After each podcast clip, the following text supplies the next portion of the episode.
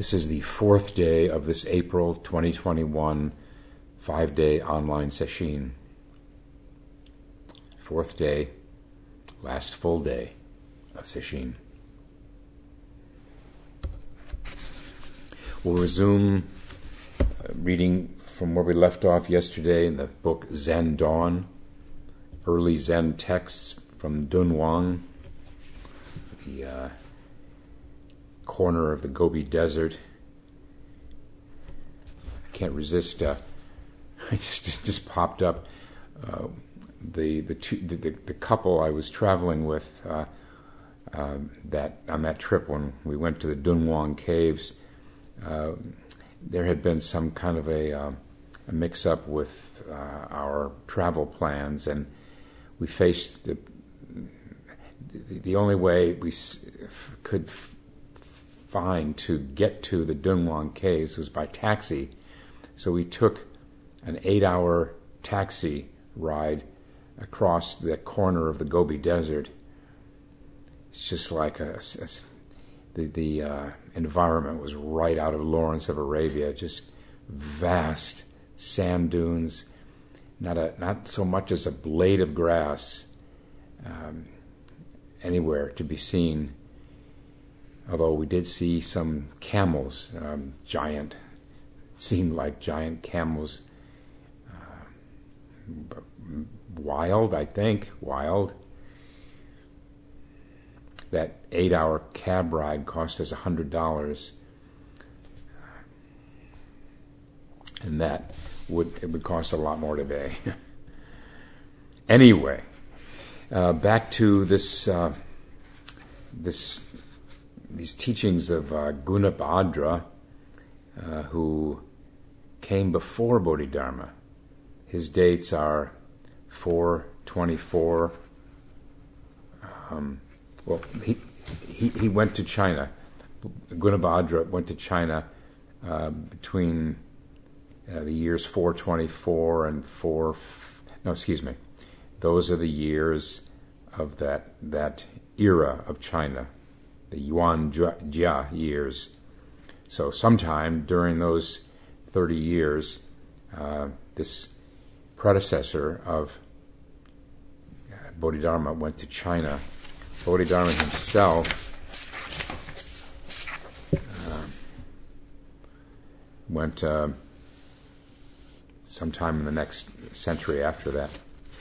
So we left off yesterday um, talking about where Gunabhadra was warning about misuse of meditation, using it for uh, paltry um, reasons to to effect magic or weird states. This is what is uh, uh, so remarkable about Zen meditation as compared to most other kinds of meditation most most kinds of meditation we're trying to create an effect. We're trying to make something happen. I think of uh, of metta meditation another form of buddhist meditation where we're trying to radiate loving kindness to generate it uh, directed toward this person or that person or oneself in Zen, really in its purest, we're not trying to create an effect. We're, we're really being with what is. Uh, the breath always is. Just being the breath without any idea of changing anything. Koan is a little different. There we're, we're trying to reach complete unity with the koan, but strictly speaking, that's also already the case. We're already one with the koan. There's nothing we're apart from.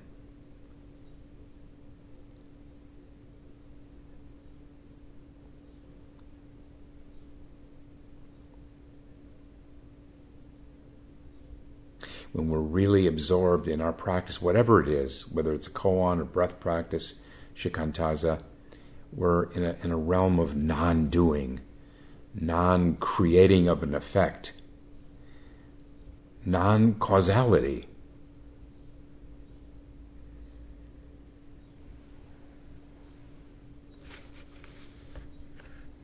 There's that line in the uh, Hakuin chant. Now, the gate to the oneness of cause and effect, the oneness of cause and effect, beyond cause and effect. This is the, the purest type of sitting. And it's also different, of course, from petitionary prayer, where we're uh, praying to God, let's say, or bodhisattvas to help us or help others, to, again, to effect some change.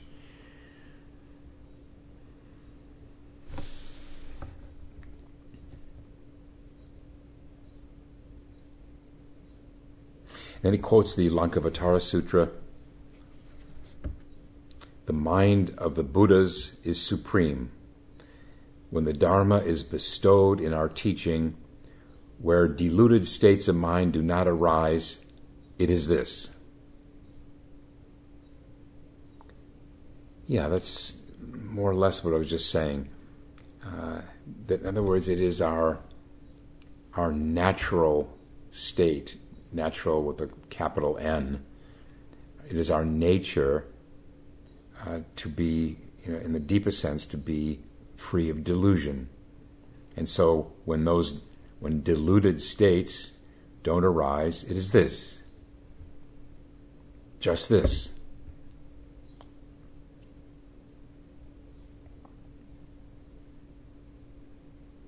That there he was quoting the Lankavatara Sutra, and then he continues, This Dharma surpasses the three vehicles and goes beyond the ten stages. I don't think we need to break that down. It's beyond discrimination.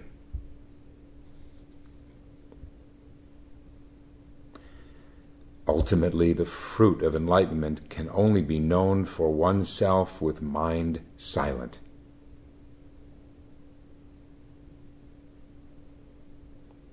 No minded.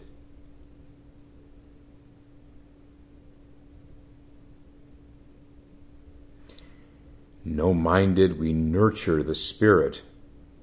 Without thought, we pacify the body.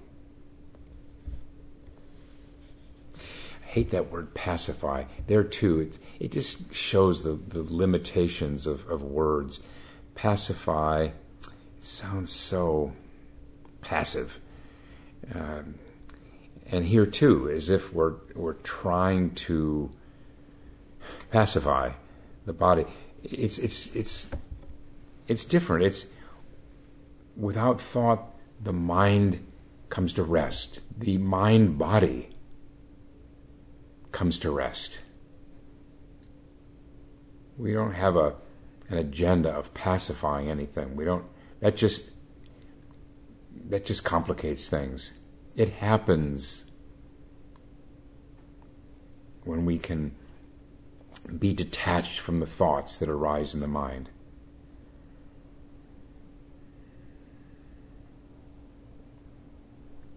He continues, without preoccupations, we sit in purity, preserving the fundamental and returning to the real.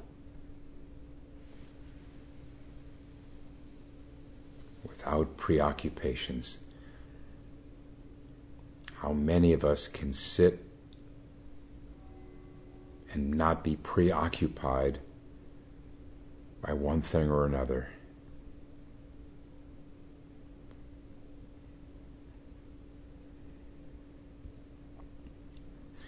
We can all, though, we can all reach that point where we're free of preoccupations, at least temporarily. That's all that's really necessary to see beyond preoccupations, thoughts, concepts.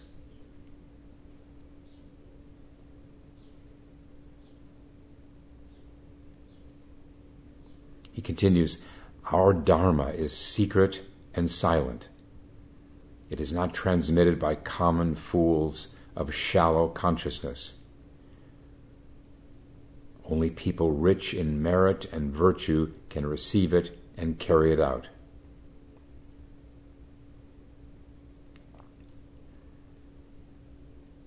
Well, if this Dharma is secret, it's an open secret. It's all, it's all around us.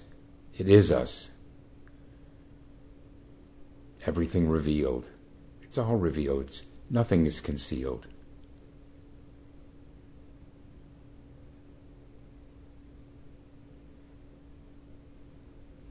When a monk asked the Zen master Zhao Zhou, uh, is there any Dharma in the distant mountains where no one is present? He said, Large rocks are large, small rocks are small. There it is. The law, the truth, the Dharma. Not dogma, beyond even doctrine.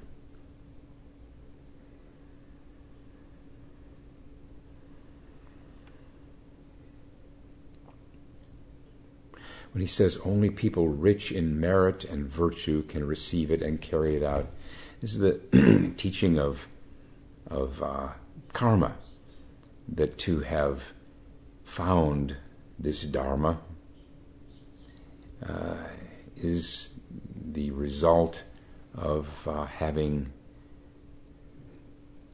having uh, created a lot of a lot of good karma somewhere along the line.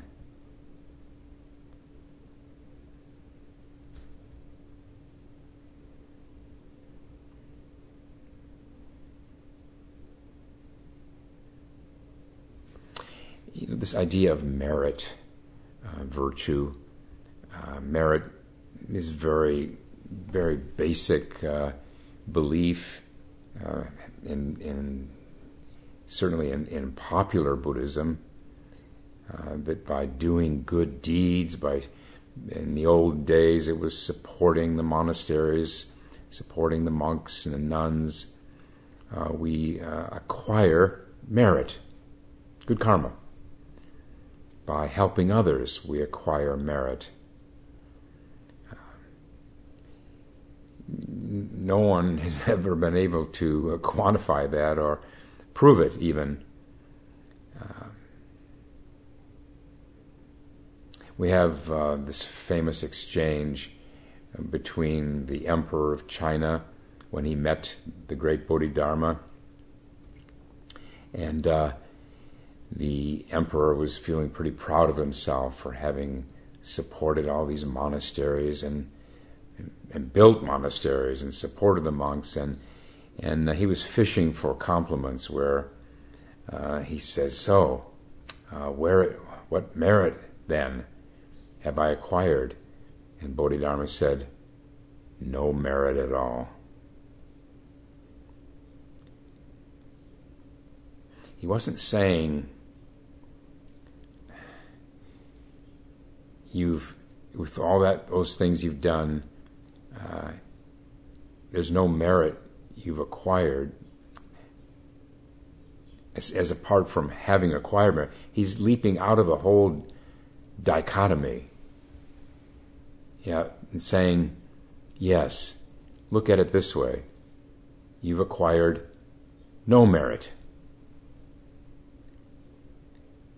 Because the, the emperor had certainly learned about all of this good deeds and so forth, and uh, Bodhidharma didn't want to see him clinging to that, being attached to that.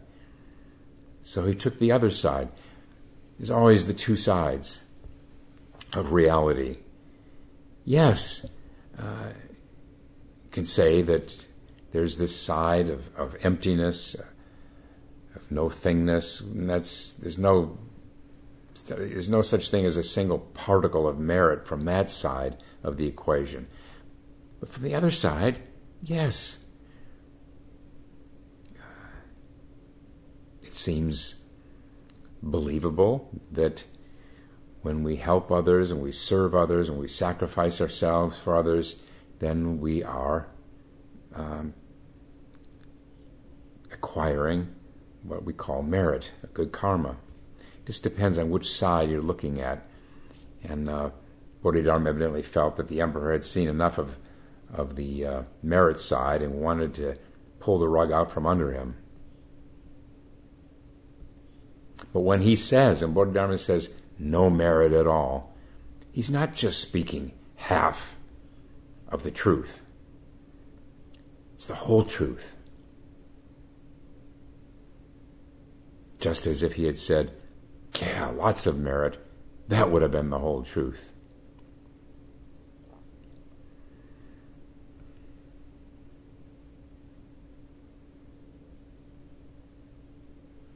The the sad thing is that in the popular mind in well for sure China uh, people were that's as far as they went. They just wanted to build up merit.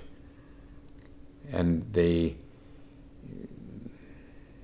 they didn't go the next step which is to see through this whole business of merit. See the other side. That's practice.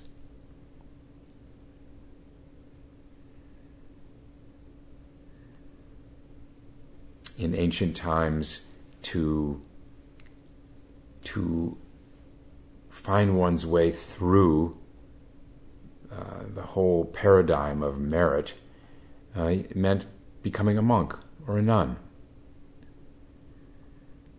Otherwise, the idea was, the popular idea was, well, your, your best bet is just to uh, donate to the to the monasteries, support the monks and nuns, and then maybe next time around, in your next life, you'll be able to really pursue the Dharma, see the, this twofold nature of reality. Form is only emptiness, emptiness only form. we're so fortunate now in the West to ha- not have this path of true practice and realization, not have it outside the reach of householders. We know how difficult it is to to practice uh, in a, in a really concentrated way as householders when we have so many responsibilities and complications in our lives. So it's it's it's tough in a way. It's much harder than the monastic way, but uh, still, it, there it is. It's something we can do. We're, it's not foreclosed to us. We don't have to content ourselves with acquiring merit. It's a great sea change in the accessibility of the Dharma to everyone, not just monks, as hard as it may be. And even in the difficulty of it, there's great, to, great strength that we can develop through doing our best to keep this practice going in the midst of our complicated lives. Hakuin, the great Hakuin, who was himself a monk, said the, the strength we acquire by practicing in the world of activity, you could say, as, as lay people, uh, is 10,000 times the strength we can acquire practicing uh, in a monastery.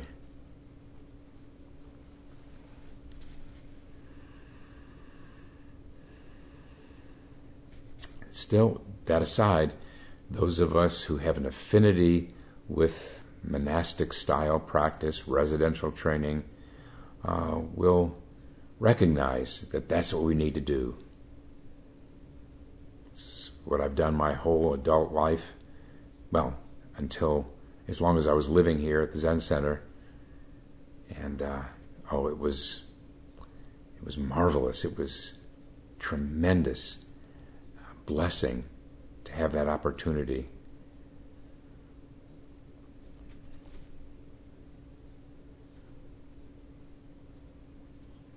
And then he brings up uh, some Buddhist psychology. He says, if you do not understand, if you are not liberated, the sixth consciousness possesses the seventh and the eighth. Let's uh, let me just turn without going off on too much of a tangent of what, what can be quite complicated aspect of Buddhist psychology. Um, let me just read from Zen Merging of East and West. Uh, I'd rather read from it. I mean, I, I have it pretty well down. I ought to after all these years. Um, but it's I can make it clear, I think, by reading from uh, Roshi Kapleau's writing and this book of his about these the eighth level of eight levels of con- this are the eight modes. I think it's a better word. The eight modes of consciousness. So the first six, I think you've heard plenty of times, is what we call the six senses. The the five ordinary senses plus this the sense of uh, thinking or thought as the as the sixth.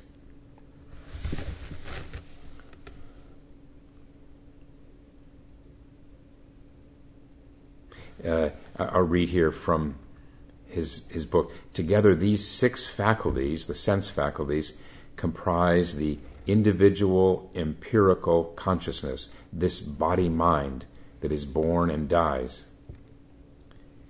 The seventh and eighth levels of consciousness do not perish with the death of the physical body. The seventh level, it's called manas, uh, in Sanskrit, the seventh level is the persistent self awareness consciousness. At this level, all sense data gathered at the first six levels, that is, what we take in through our ears, our eyes, our nose, our brain, uh, are conveyed to this eighth level, the uh, storehouse consciousness. And this and in the form of seeds, uh, where every action, thought, and sense impression is recorded moment after moment.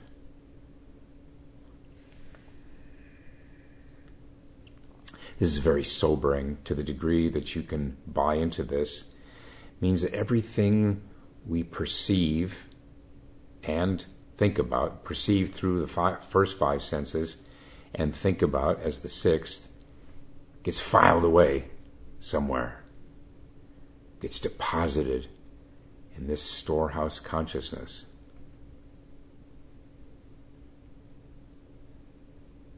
To, to sprout again someday when the conditions are ripe. The reason I have no trouble believing this is, well, largely because of sesshin experiences that things things can arise in the mind during sesshin, especially in the depths of sesshin, that we have not thought about for years, for decades, can bubble up a memory, something truly that we have not thought of forever. That seems pretty credible that there's a, this some some sense of everything going into storage.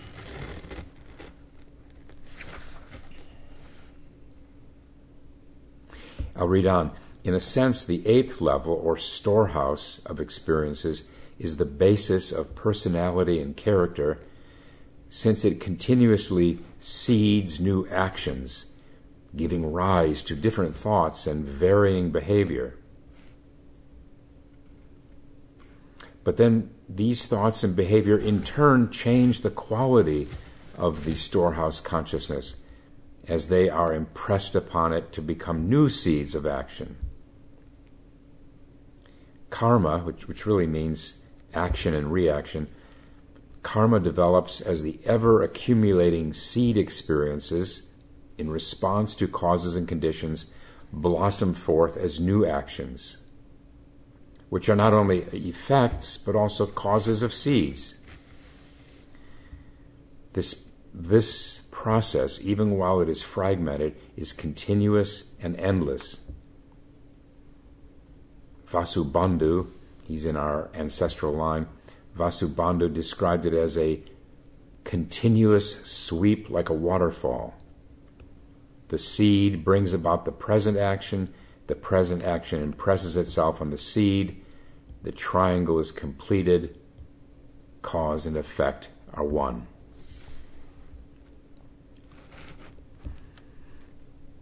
Now, back to Gunabhadra that we just uh, set aside for a minute. Uh, he says, if you do not understand, if you're not liberated, the sixth consciousness, that is thoughts, possess the seventh, and take hold of that, that conveyor level. Uh, the, the conveyor is what conveys all of the thoughts and other things into the storehouse. It possesses the seventh and the eighth. So we we become possessed. Uh, we fall under uh, the the determination of our thoughts. If you do understand, however, if you are liberated, the eighth consciousness is without the sixth and seventh.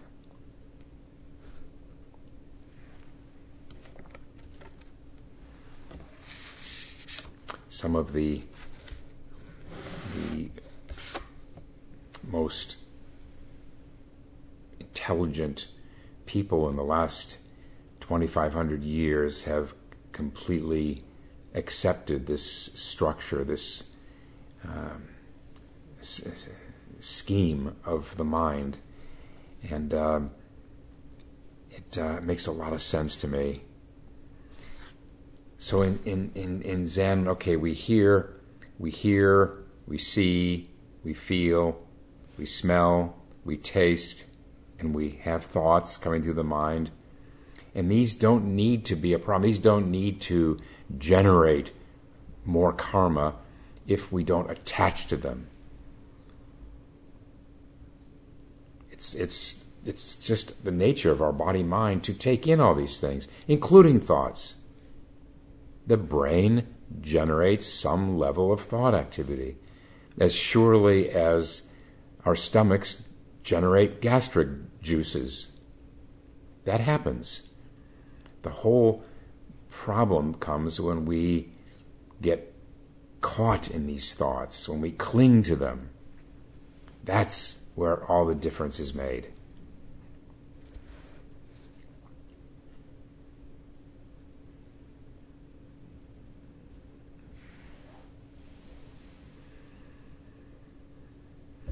And then the next paragraph from Gunabhadra. Those who intend to be Buddhas, that is, of course, he means those who uh, aspire to awakening, should first learn to pacify mind. Before mind is pacified, even good things are not good. So much the worse for evil things. When mind comes to rest, neither good nor evil has any basis. It's because when the mind comes to rest, we see things as having no roots.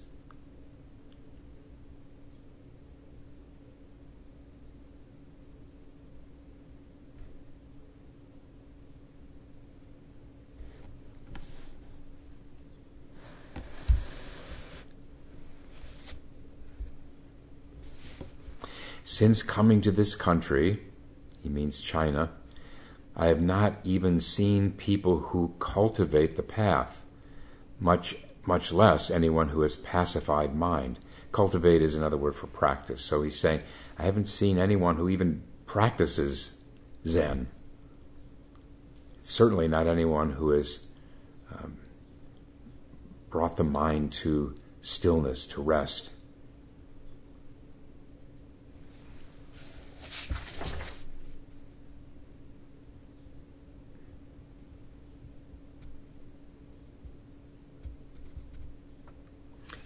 he, then he says, I'm turning the, the next page uh, just for a moment. He says, Just now I spoke of pacifying mind. In brief, there are four kinds of mentality. First, the mentality that turns away from truth. This is the mentality of those who go through life as ordinary people. In other words, turning away from truth means uh, basically turning toward thoughts, living in one's thoughts, and not seeing any way out of them. Second, the mentality that turns toward truth. This means loathing birth and death, and so seeking nirvana and going towards stillness. Loathing birth and death, meaning seeing that no matter how much we may be able to escape from daily the suffering of daily life, uh, eventually there is the end, our death. And recognizing that that is the worst of predicaments in a way, human predicaments. Third, third kind of mentality, the mind that enters truth. Uh, he says, though you cut off barriers to the path and reveal inner truth, subject and object are not yet nullified. This is the bodhisattva mentality. Um, here, here, if I may kind of simplify it, uh, the idea that that I'm here and you're there, and I need to help you, which is a pretty high state. That's a pretty advanced state to orient toward helping others.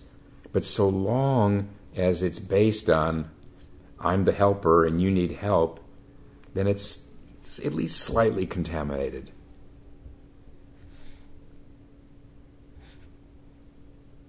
Roshi Kapleau used to say the uh, bodhisattva, the reason a bodhisattva is just a notch below a Buddha, is that bodhisattvas still have this notion, uh, as as as admirable as it is, to of of subject and object. I'm helping you or them.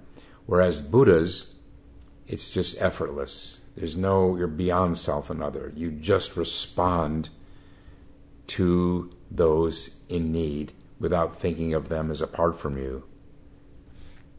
And that's the fourth mentality here the mind of truth, not mind outside truth, not truth outside mind. Truth is mind. And here he's not talking just about our discursive mind that analyzes and categorizes and judges and evaluates. Mind with a capital M. Mind is nothing apart from mind, nothing outside mind. Truth is mind.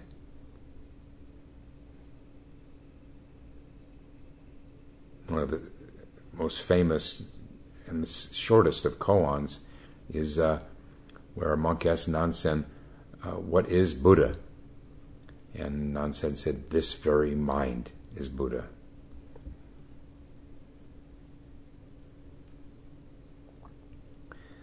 He goes on, mind is able to be everywhere equal, so it is called truth. Truth's awareness can illuminate everything, so it is called mind mind and truth are everywhere equal. So it is called Buddha mind, the mind of enlightenment.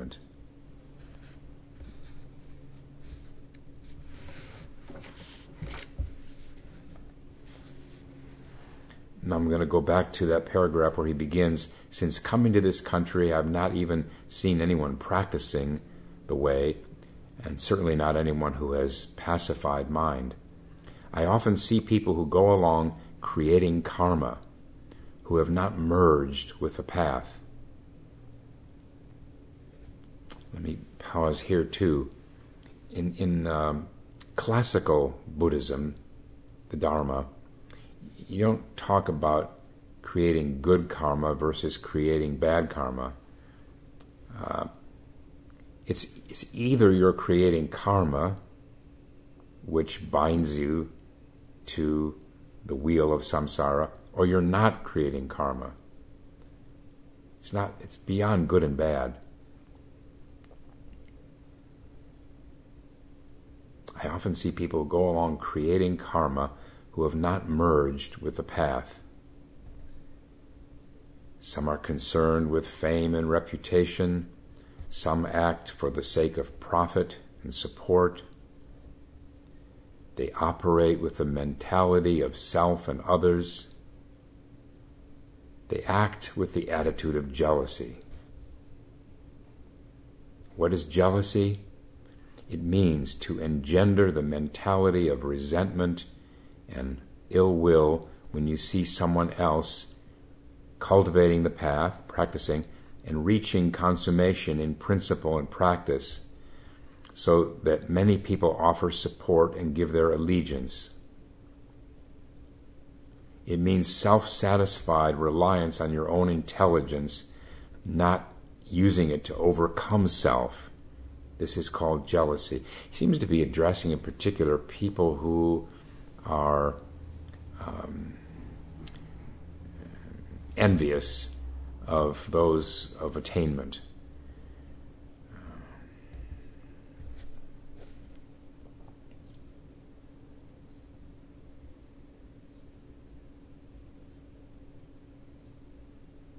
Let me just go back for a minute to creating karma.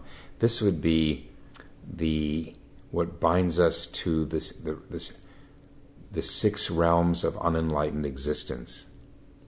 So yes, let's say um, we are uh, we find ourselves in the realm of human uh, human realm world of uh, of uh, self awareness and awareness of of uh, dilemmas of every kind, and we by creating what we normally would say good karma, we reach a higher realm, what say the realm of uh, devas, the realm of great comfort and ease and privilege. Um, it's still in the realm of the, of, of the unenlightened existence, because even though we're creating good karma, so called, uh, it's still karma. And then, even even more leading to suffering is uh, violating the precepts that drops us down out of the heavenly realm to a lower realm. Again, of course, still karma.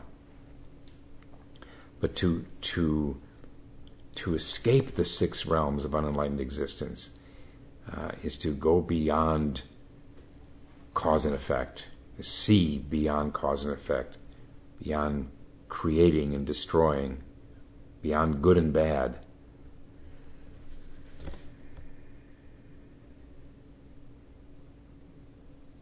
So, again, the example of bodhisattva, uh, it's uh, by by doing acts of service, community service, helping others.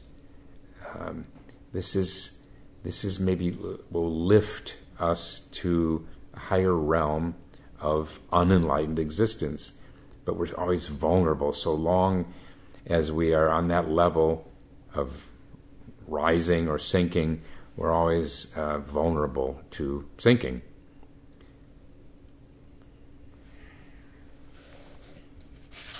He continues, even if you scrupulously perform various practices day and night, cut off afflictions and clear away obstructions, with this kind of attitude, that is the one of jealousy or envy, barriers to the path arise one after another, and you do not, you do not find peace and stillness. This is just called cultivating the path, that is practice. It is not called pacifying mind.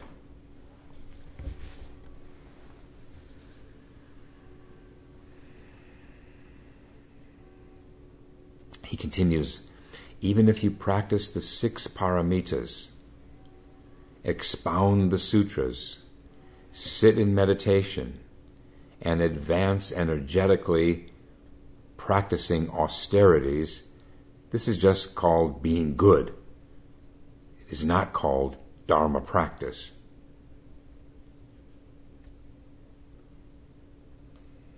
What is called Dharma practice is not irrigating the karmic field with water of desire, not planting the seeds of consciousness there.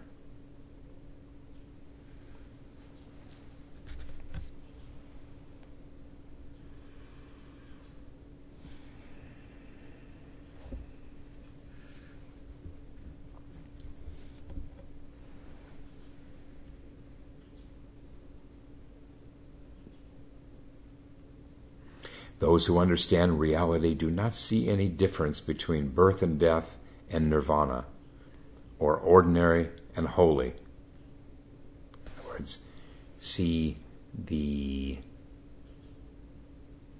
emptiness of all such discriminations, all such dichotomies. Objects and knowledge are not two. Inner truth and phenomena are fused real and conventional are viewed as equal. Defilement and purity are one suchness. This uh, statement, real and conventional, so these are other words for the two sides that I mentioned earlier the side of the, uh, the absolute, um, the essence, the real, and then the other side is the, the world of phenomena, of appearances, the conventional uh, understanding of reality. Buddhas and sentient beings are fundamentally equal and at one. And here, this is the, the, the vocabulary that we run across all the time in Chinese uh, Buddhism. Buddhas being the enlightened, and sentient beings being the so called unenlightened. And seeing that fundamentally they're not two. Why? Because we are all endowed with this enlightened nature.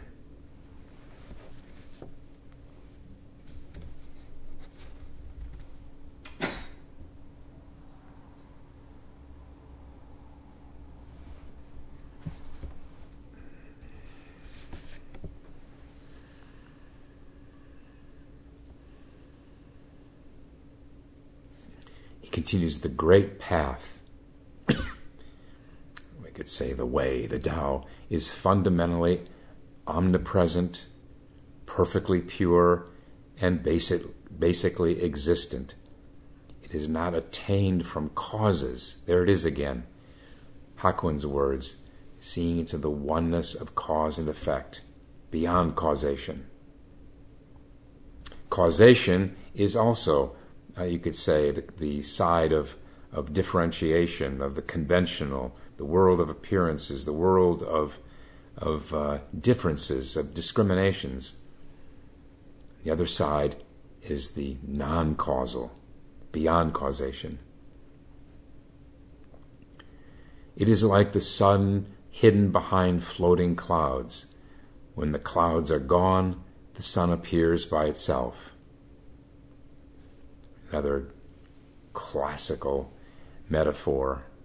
The clouds, the moving clouds, is the side of the conventional or the world of appearances, of form, differentiation, and the sun behind it. I think even a better one is this the blue sky behind those clouds. The un the, the unchanging uh, beyond cause and effect, that sky, that blue sky eternal.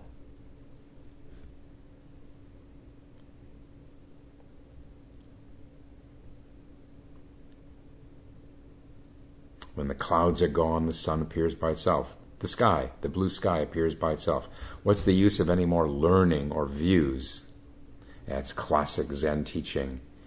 We don't reach liberation by piling up knowledge. Why become involved in written or spoken words and come back again to the path of birth and death? Those who take verbal explanations and literary accounts as the path covet fame and profit. They ruin themselves and ruin others. It is like polishing a mirror. When the dust on the surface has been totally removed, the mirror of itself is bright and clear.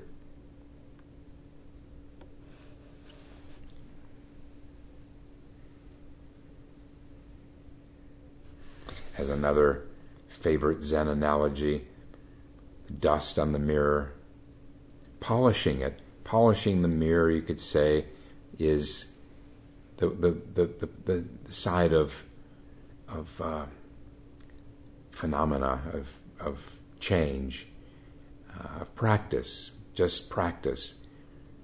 Realization is seeing that there's neither mirror nor dust in the, in the deepest sense.